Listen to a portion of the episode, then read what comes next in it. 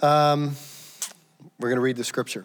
Uh, if you have your Bibles, you can take them and turn 107, Psalm 107. As you're turning there, how many counted the questions in the song? Nobody? None of you have ADHD like I do? 12 questions. Right, Lori? Correct. 12 questions. And the answer, anybody know the answer? God, Jesus. Absolutely. Well done. You all get a B.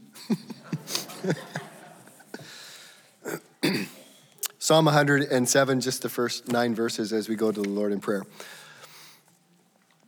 Oh, give thanks to the Lord, for he is good, for his steadfast love endures forever. Let the redeemed of the Lord say so, whom he has redeemed from trouble and gathered in from the lands, from the east and from the west, from the north and from the south. Some wandered in desert wastes, finding no way to a city to dwell in. Hungry and thirsty, their soul fainted within them. Then they cried out to the Lord in their trouble, and he delivered them from their distress. He led them by a straight way till they reached a city to dwell in. Let them thank the Lord for his steadfast love, for his wondrous works to the children of man. For he satisfies the longing soul, and the hungry soul he fills with good things. Just as we go to the Lord in prayer, I just wondered if those of you who are carrying heavy burdens, things that are in your mind, if you would be willing to just raise your hand. And as you do, people to just around to see that and uh, as we pray, just pray for them in particular. But are there any here that are just carrying pretty heavy burdens today and you'd like to be remembered in prayer just in general? Yeah, number of hands. Other hands. Yeah, if you noticed a hand coming up, just pray for that person as we pray together today. Father, we come before you today, and right off the top, we want to say thank you for loving us. It's hard sometimes to imagine that somebody could love us the way you do that somebody could love us in uh, an enduring fashion, uh, love us in a way that never ends, love us steadfastly and steadily. And you do that, Father. It's amazing. I am amazed every day as I think about your love for me. And so, Father, we proclaim our thanks to you even this morning for your steadfast love towards us and the greatness of that love. I pray, Father, that you would renew in us a reminder that that love is not conditional. That though we are assailed by circumstances outside of us and though we battle with sin inside of us, that um, your love will never leave us. It will never depart from us. It will never abandon us. Father, your love disciplines us, your love constrains us, but your love will never let us go. Would you remind your people of that even this morning, Father, those that are gathered here and those that are listening online, that we would be overwhelmed not only with the knowledge of your love, but with the actual feeling of your love, to know that it is steadfast and sure towards us. Father, as we read this particular portion of this psalm, we realize how much the psalmist is concerned with his soul. He addresses the fainting soul. And Father, there are some here who have a fainting soul. It is just beat up, it is weakened, it has been done in by the circumstances of the world, and it just needs to be strengthened, it needs to be renewed, it needs to be revived. Father, would you renew, would you revive, would you strengthen those amongst us who have a fainting soul, those who amongst us have been just beat up by the circumstances of our week and just need your help, and our soul needs your help. Oh, Father, help your people. Father, the psalmist talks about a longing soul, that you will satisfy the longing soul. It's a way of describing a frantic soul or a soul that is here or there, a soul that is just caught up in all the uh, issues of life and all the issues of the world, and it can't find rest, it can't be settled. And yet you say, Come to me, all you who are weary, and I will give you rest. I will give rest for your souls. Thank you, Father, that you give rest to the frantic soul. And Father, to the hungry soul, some of us are simply hungry physically, Father. There are things in our lives that we don't have enough money to, uh, to, to meet those obligations. Um, even amongst people here in the West, we can have those times where we just don't know where our next meal is coming from. Hard to believe in the fact that we live in the circumstances that we do, but Father, there are also those who are hungry spiritually. Father, would you satisfy our needs, both physically and spiritually? Would you grab a hold of our souls and say, You are safe, you are secure, you are well fed? Father, I pray for this congregation. You saw many of the hands that were lifted just a few moments ago. People who have walked in carrying incredible burdens, some circumstances that they are facing. Maybe some don't even know what they're wrestling with, but Father, we saw those who raised their hands. Maybe they were in front of us, maybe they were beside us. But Father, even right now, we lift up that group of people amongst us that is just in need of help, need of direction, need of healing, need of provision, need of your sustenance, Father, need of wisdom from above. Would you grant the desires of their heart, we pray. Father, we do think of the Sorensens as they are just facing some difficulties at this present time. Father, may your peace, which passes all understanding, guard and direct their hearts. And Father, in these next few days, as things unfold for them, may they unfold in a way where they can turn to you and find you to be worthy of praise and you to be worthy of honor and you to be thanked. Father, so many amongst us have suffered this past week. Some of us have been joyful this past week. We thank you for that, for the way that you sustain us. Father, we turn our hearts even now to Ukraine and we can't forget what's going on in that particular part of the world. It is distressing, it is horrifying, it is angering, it is frustrating. Father, we don't know what goes on in the high places of secret rooms. We don't know what goes on in the politicians' rooms around this world. We don't know what goes on in the commanders' sheds. We know none of that, Father. But we know, Father, that you look down from heaven upon every single person that you have created. There is not a random person running around out there acting on their own, acting outside of your control. Father, we don't understand how you work. We don't understand why things progress that they do. But Father, would you turn our eyes towards you and help us to be convinced and believe that you actually do look down from heaven and that you do know the beginning from the end and that you are working all things out according to your plan. Father, sometimes we are full of fear. Sometimes we are full of anxiety. Sometimes we are full of anger. Sometimes we have vengeful, bitter thoughts. Sometimes, Father, we are frustrated. Sometimes we even rail at you. But Lord, would you calm our hearts? Would you transform us by your word? Would you help us to lift our eyes towards heaven, where you dwell and where one day we will dwell? Father, would you help us to recognize that you bless us so richly? So far beyond anything that we deserve, even in the midst of these difficult times in which we live. Father, we look to you to help. In Jesus' name we pray. Amen. Good morning. If uh, you have a Bible with you, I invite you to turn to Luke's Gospel, which is where we'll be spending most of our time this morning. As you turn there, uh, I'll introduce myself. My name's Andrew. If you're visiting with us, welcome here. Uh, and if you're not visiting with us, we're glad you came back. We're taking a little break this week from the series that Pastor Paul's led us in, or has been leading us in. We're in the, right in the middle of it on self talk. And so while this isn't un- unrelated, it's not irrelevant to that series, uh, we're taking a break for those of you who are following along in the study notes uh, f- for that. One of the things Jesus came to do is to establish, to teach, to introduce his kingdom. We see this as a, as a motif or as a theme throughout all of Scripture, but particularly in the New Testament and especially in the Gospels, we read of the kingdom of God or the kingdom of heaven, which Jesus talks a lot about. And it's this kind of upending of the kingdom of this world. Jesus comes to introduce a new way, uh, a, a way that is according to God's kingdom when Mary receives promise that she'll be the one to deliver the Messiah, to, she's the one to carry this pure, spotless uh, Messiah. She magnifies the Lord. In the quietness of her heart, she prays.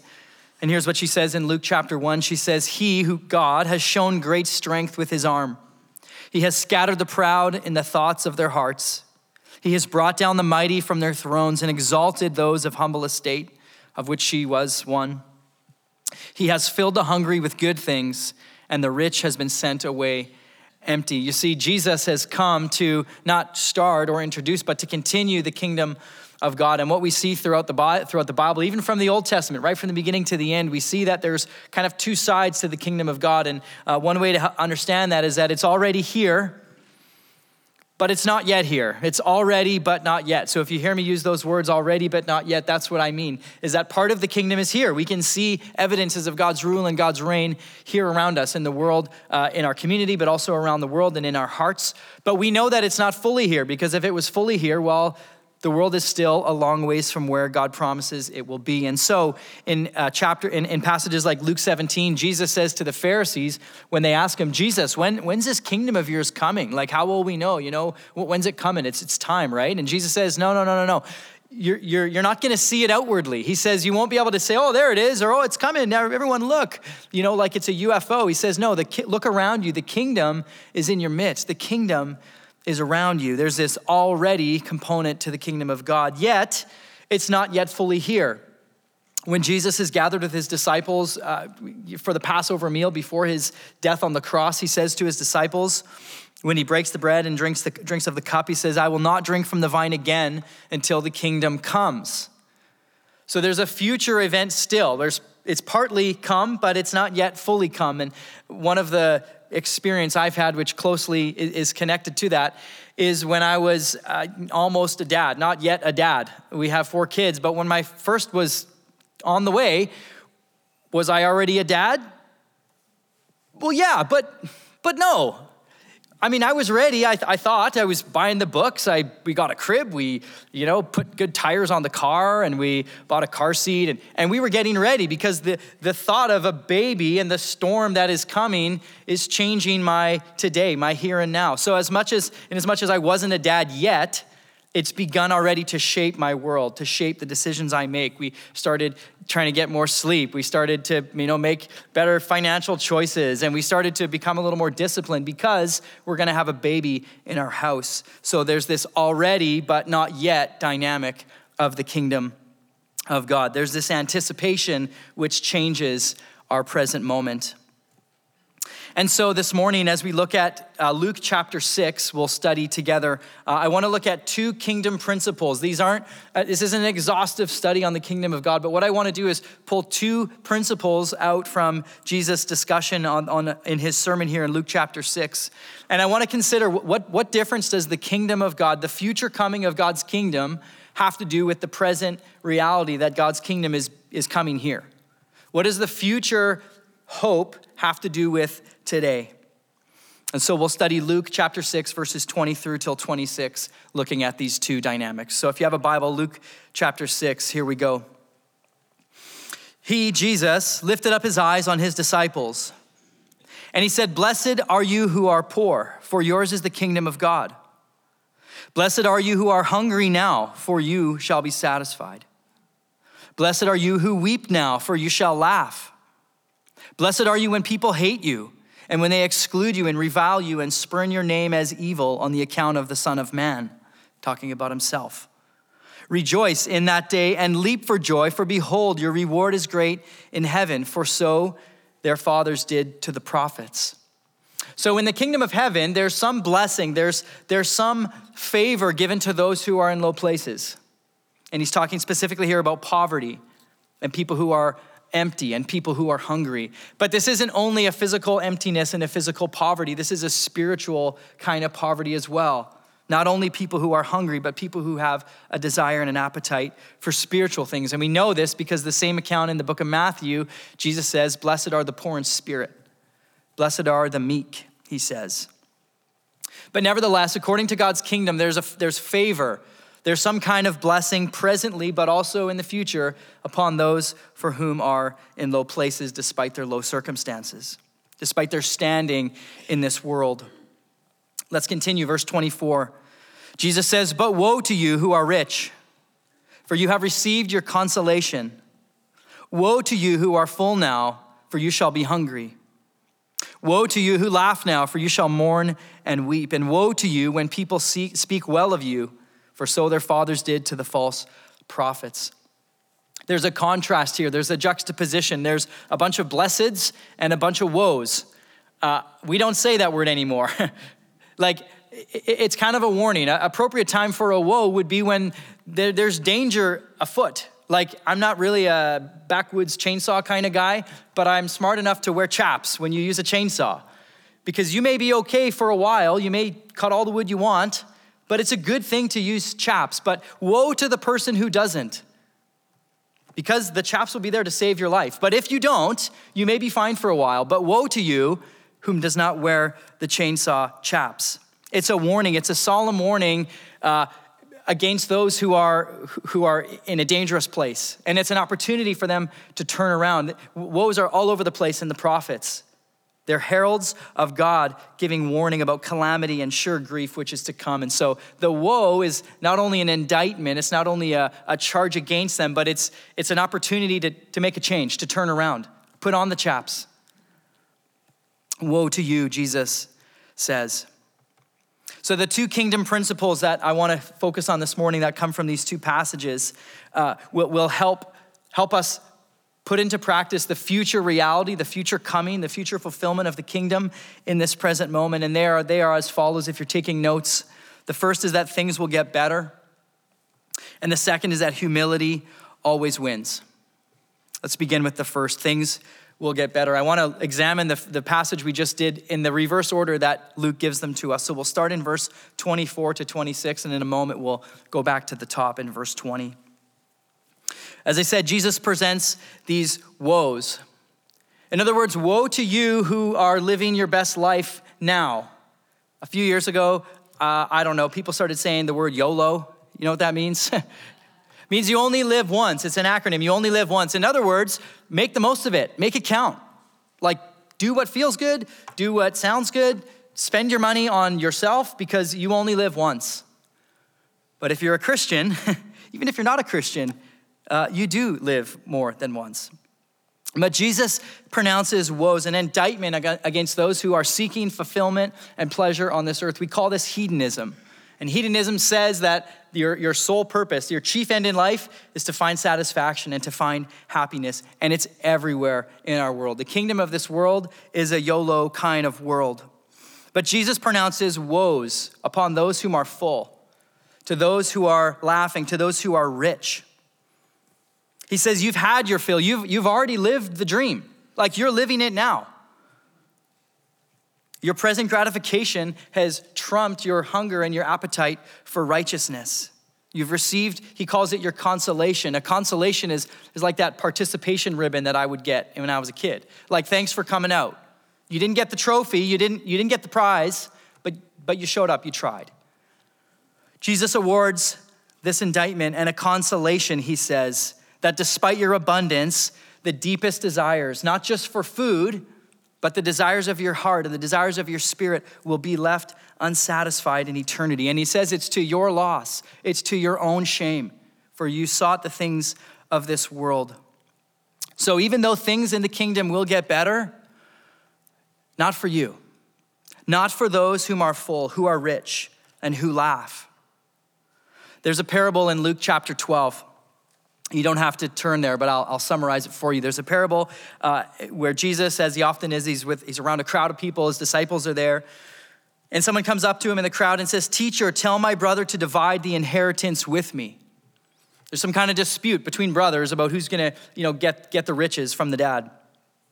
Jesus said to the man, Who made me a judge or arbitrator over you?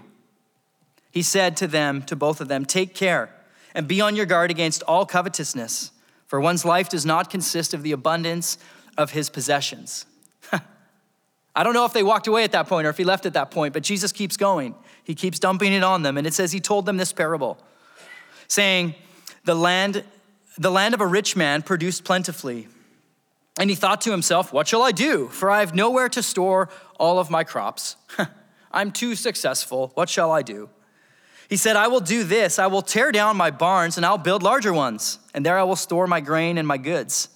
And I will say to my soul, Soul, you have ample goods laid up for many years. Eat, drink, and be merry.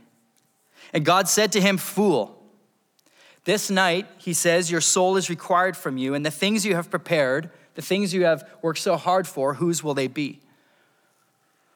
So is the one who lays up treasure for himself and is not rich toward God. So you have all the abundance, but this man is a fool. And when his soul is required from him, his grain will do him no good. You see, it's not the grain's fault. And to the rich, it's not the money's fault. And to the full, it's not the circumstances, the favorable circumstances of life's fault. He's not condemning money as though money's the problem. He's condemning their hearts, the pursuit of money, the pursuit of riches, the pursuit of wealth, the posture towards those things. We call this idolatry. Money and riches and success and right standing has become the desire of their heart. And he says, Woe to you. So it's not the fault of the riches. There's nothing wrong with being rich. In fact, God uses rich people to do great things. We just sent a pile of money over to the east to help with the crisis in Ukraine because of people's generosity. So the condemnation isn't against money or people with the money, but it's people who love their money, who aren't willing to part with it. There's nothing wrong with an abundance or God bestowing circumstantial favor in your life. That isn't the issue. The issue is the posture of one's heart and their worship.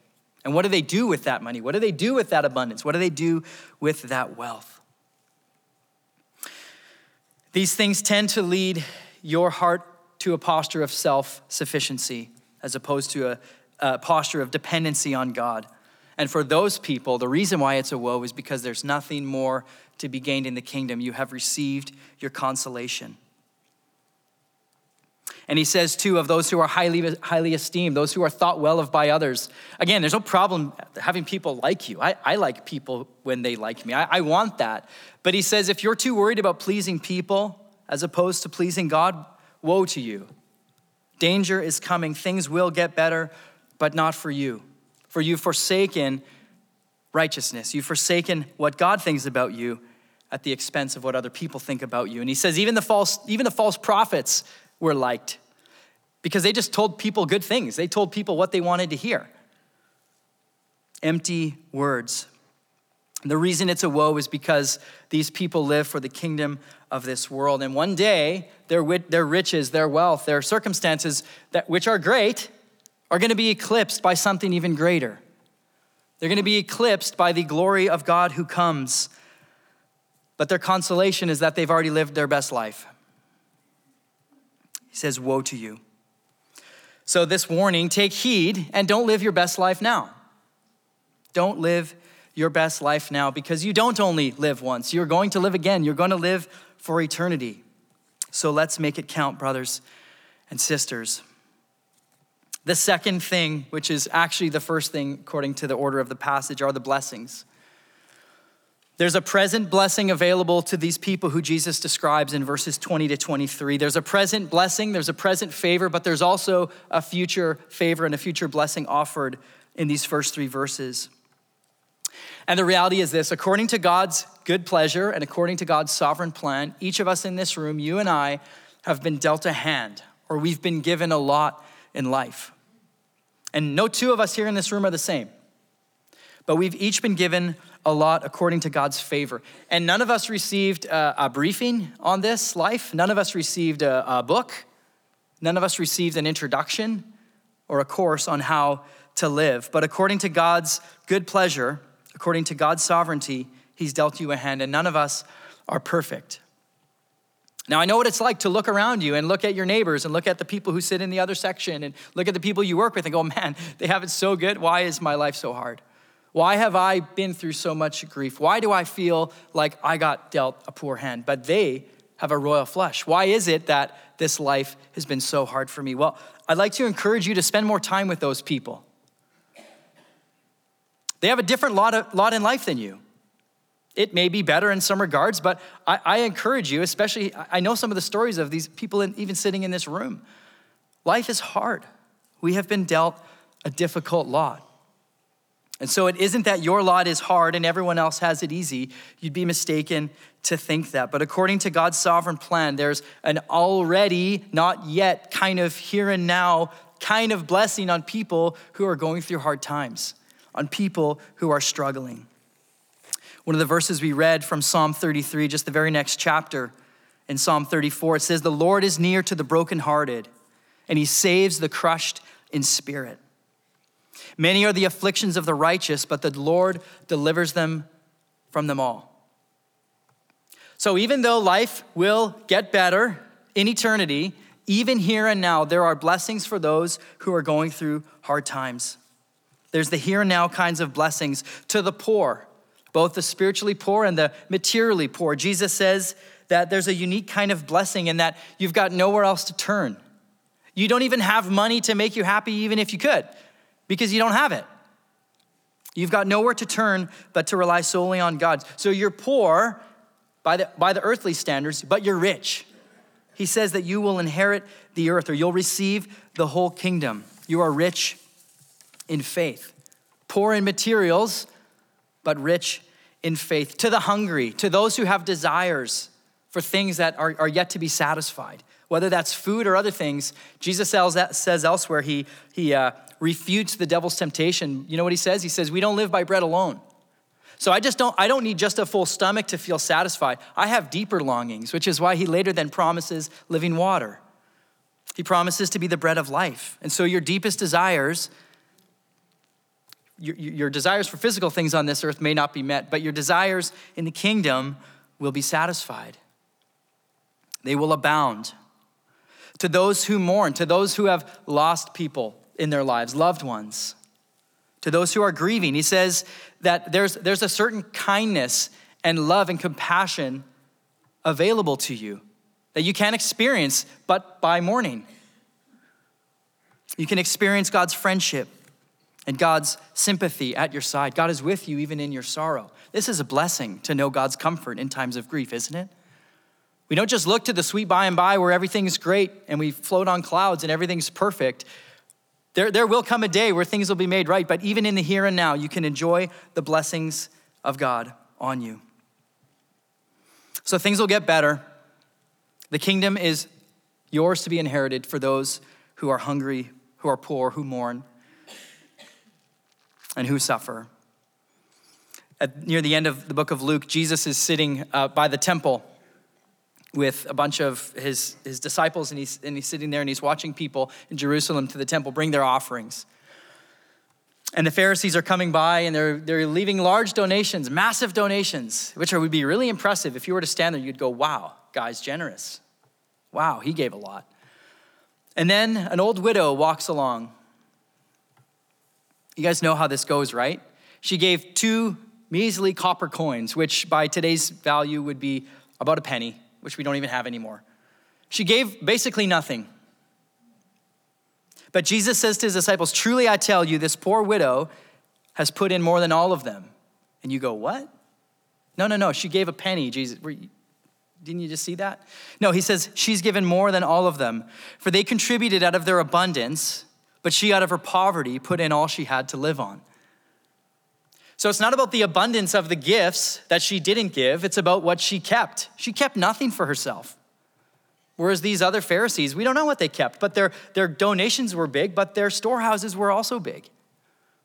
This woman will inherit the kingdom because she gave more than all of them because she gave out of her poverty. She gave all that she had to live on.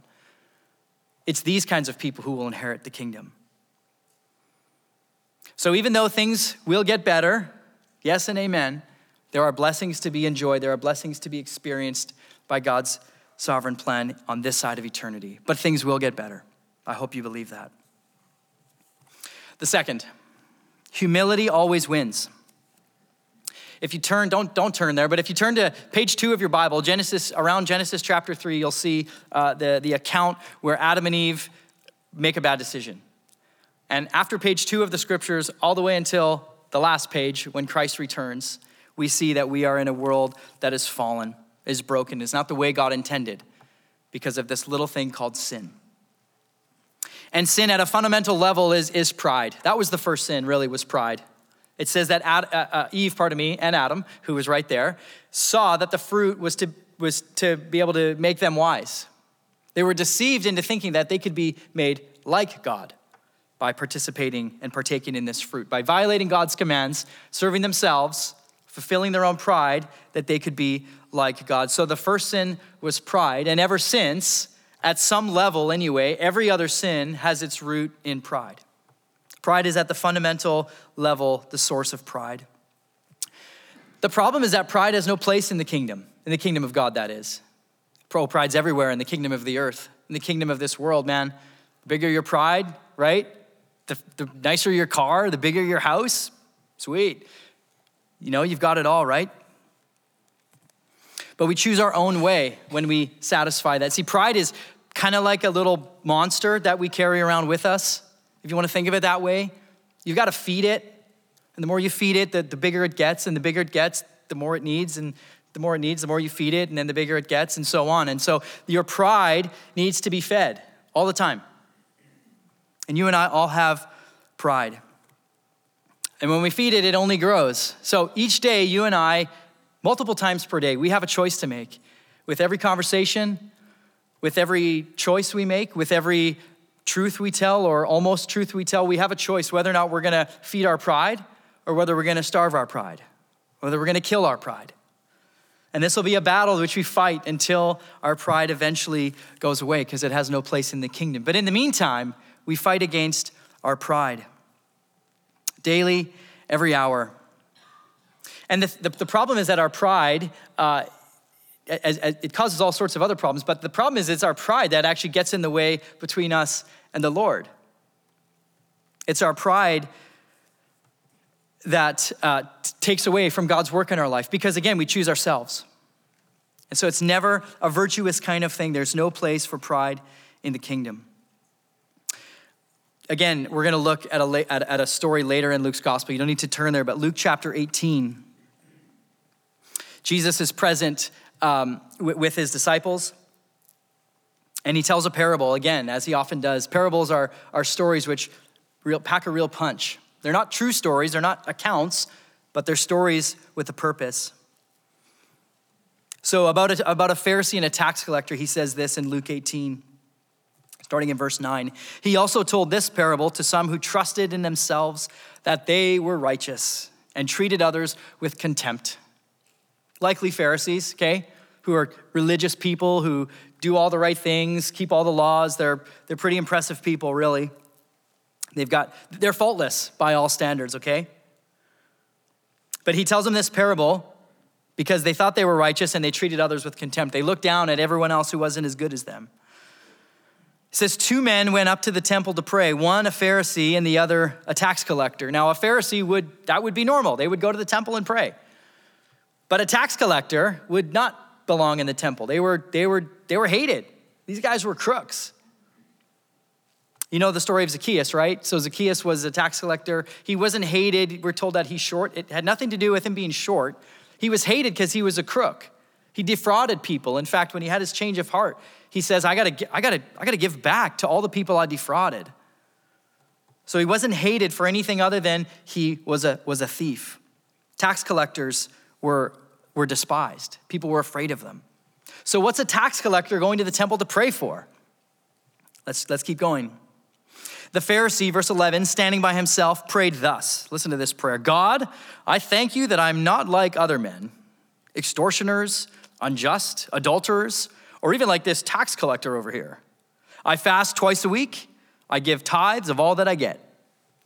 what kind of prayer is that? God, you're welcome. This is the posture of the Pharisee, the self righteous Pharisee. And you should sense by now, Jesus, there's sarcasm in his voice here in this parable. This, there's some irony here, right? The Pharisee who's self righteous is praying to God. Verse 13, but the tax collector, standing far off, would not even lift his eyes to heaven, but he beat his breast, saying, God, be merciful to me, a sinner. I tell you, this man, the tax collector, went down to his house justified rather than the other. For everyone who exalts himself will be humbled, but the one who humbles himself will be exalted. So even though the Pharisee was, was faultless, was exalted by some standards, was, was uh, perfect in keeping the law, his heart was far from God. He was self made, his success was credited to his own righteousness. But that doesn't work in the kingdom of God. I mentioned we're in a series on self talk, and we are. And why I said it's not irrelevant is because it has everything to do with self talk, what we're looking at today. What, what, are the, what are the tapes you play in your head? What, what kind of things do you tell yourself? Are you humble? Do you have humility? Do you think you're awesome? That's not humility, but neither is the opposite. Thinking that you're trash is also not humble. That all, both of those are wrong. Here's what I mean. It says in James chapter 4 verse 6 that God opposes the proud but gives grace to the humble. The humble are those who seek the Lord. The humble of those are those like this tax collector who understand what they've been given, who understand what they've received. And they live out that reality, that transformation that they've they were a sinner, they were far off, but they've been brought near. Even a tax collector can, can repent and be saved. So humility is not just thinking that you're low or thinking that you're high, but it's having a clear idea of who you are and what you've received, which has everything to do with self talk. The kind of things you tell yourself, the kind of things you choose to believe about you, about others, about your position in this world. Paul in Philippians says that we should have the same mind as Christ.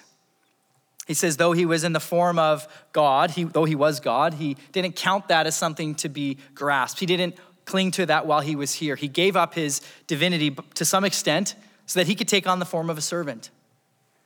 And so Paul says, have that same mind among you. Of course, he's not saying be Jesus, that's, that's impossible. But he's saying, have that same mind, who Jesus, the King of the universe, stepped down that he might serve you and I. Have that same mind among you, that the God of the universe would become a servant. That's humility. Let that change your mind and change your heart. See, the kingdom of God is a kingdom where humility always wins. It's, it's this upside down, backwards kind of kingdom where we, we live just like everybody else, but the total opposite.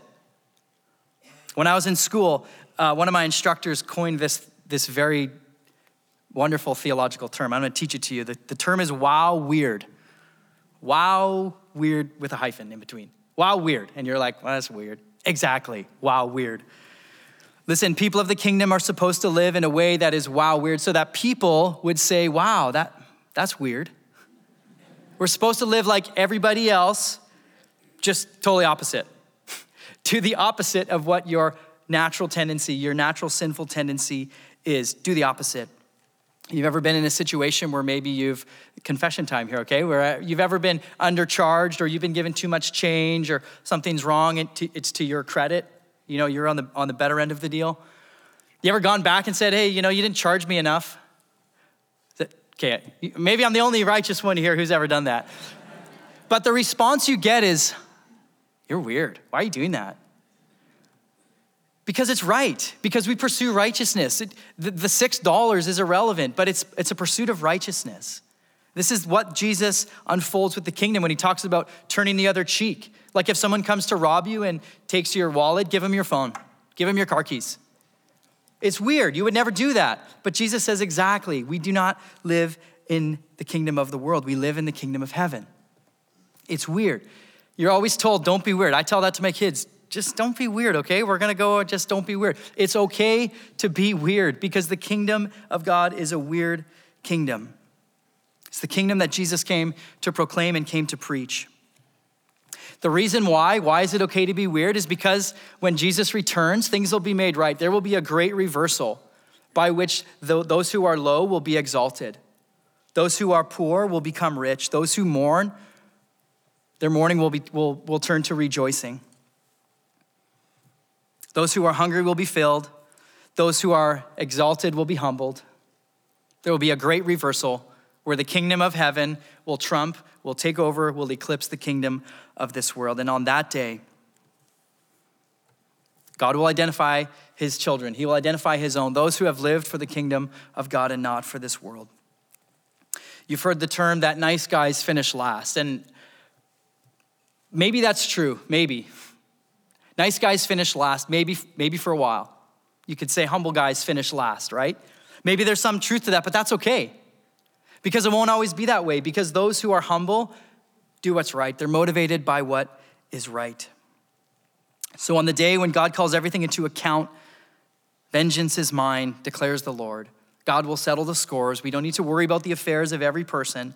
And I'm not saying we need to become a doormat for people or we shouldn't pursue justice. We, if anyone, God's children, should be perhaps the greatest advocates for justice in this world because God is a God of justice. However, I can depend and wholly trust in the Lord that He will one day settle the scores, that things will get better, and I need to be humble.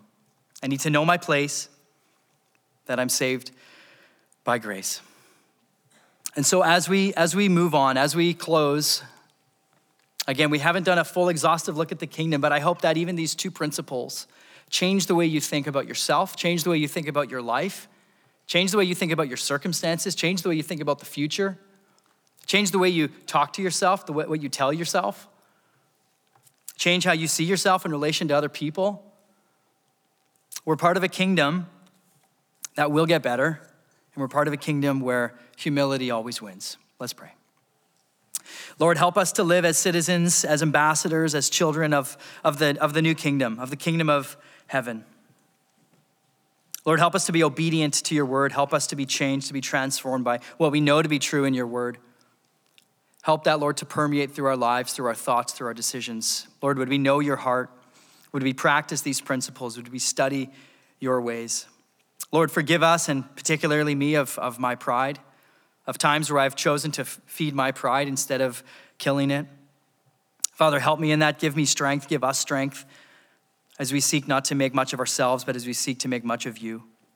Lord, for those of us who are in times of sorrow and times of grief, Father, would we know your comfort? And Lord, for those of us who are rejoicing and who are in times of, of great joy, Father, what a gift it is. But Lord, I pray that we wouldn't seek those gifts, seek those circumstances more than we seek you. Father, thank you for the good things that we can enjoy in this life. But Lord, may we seek you more than those things, than those good gifts. So, Lord, as we seek to bring your kin- kingdom, as we seek to see your kingdom unfold here on earth, Father, would you help us? I pray that your kingdom would come, Father, and that your will would be done. Amen.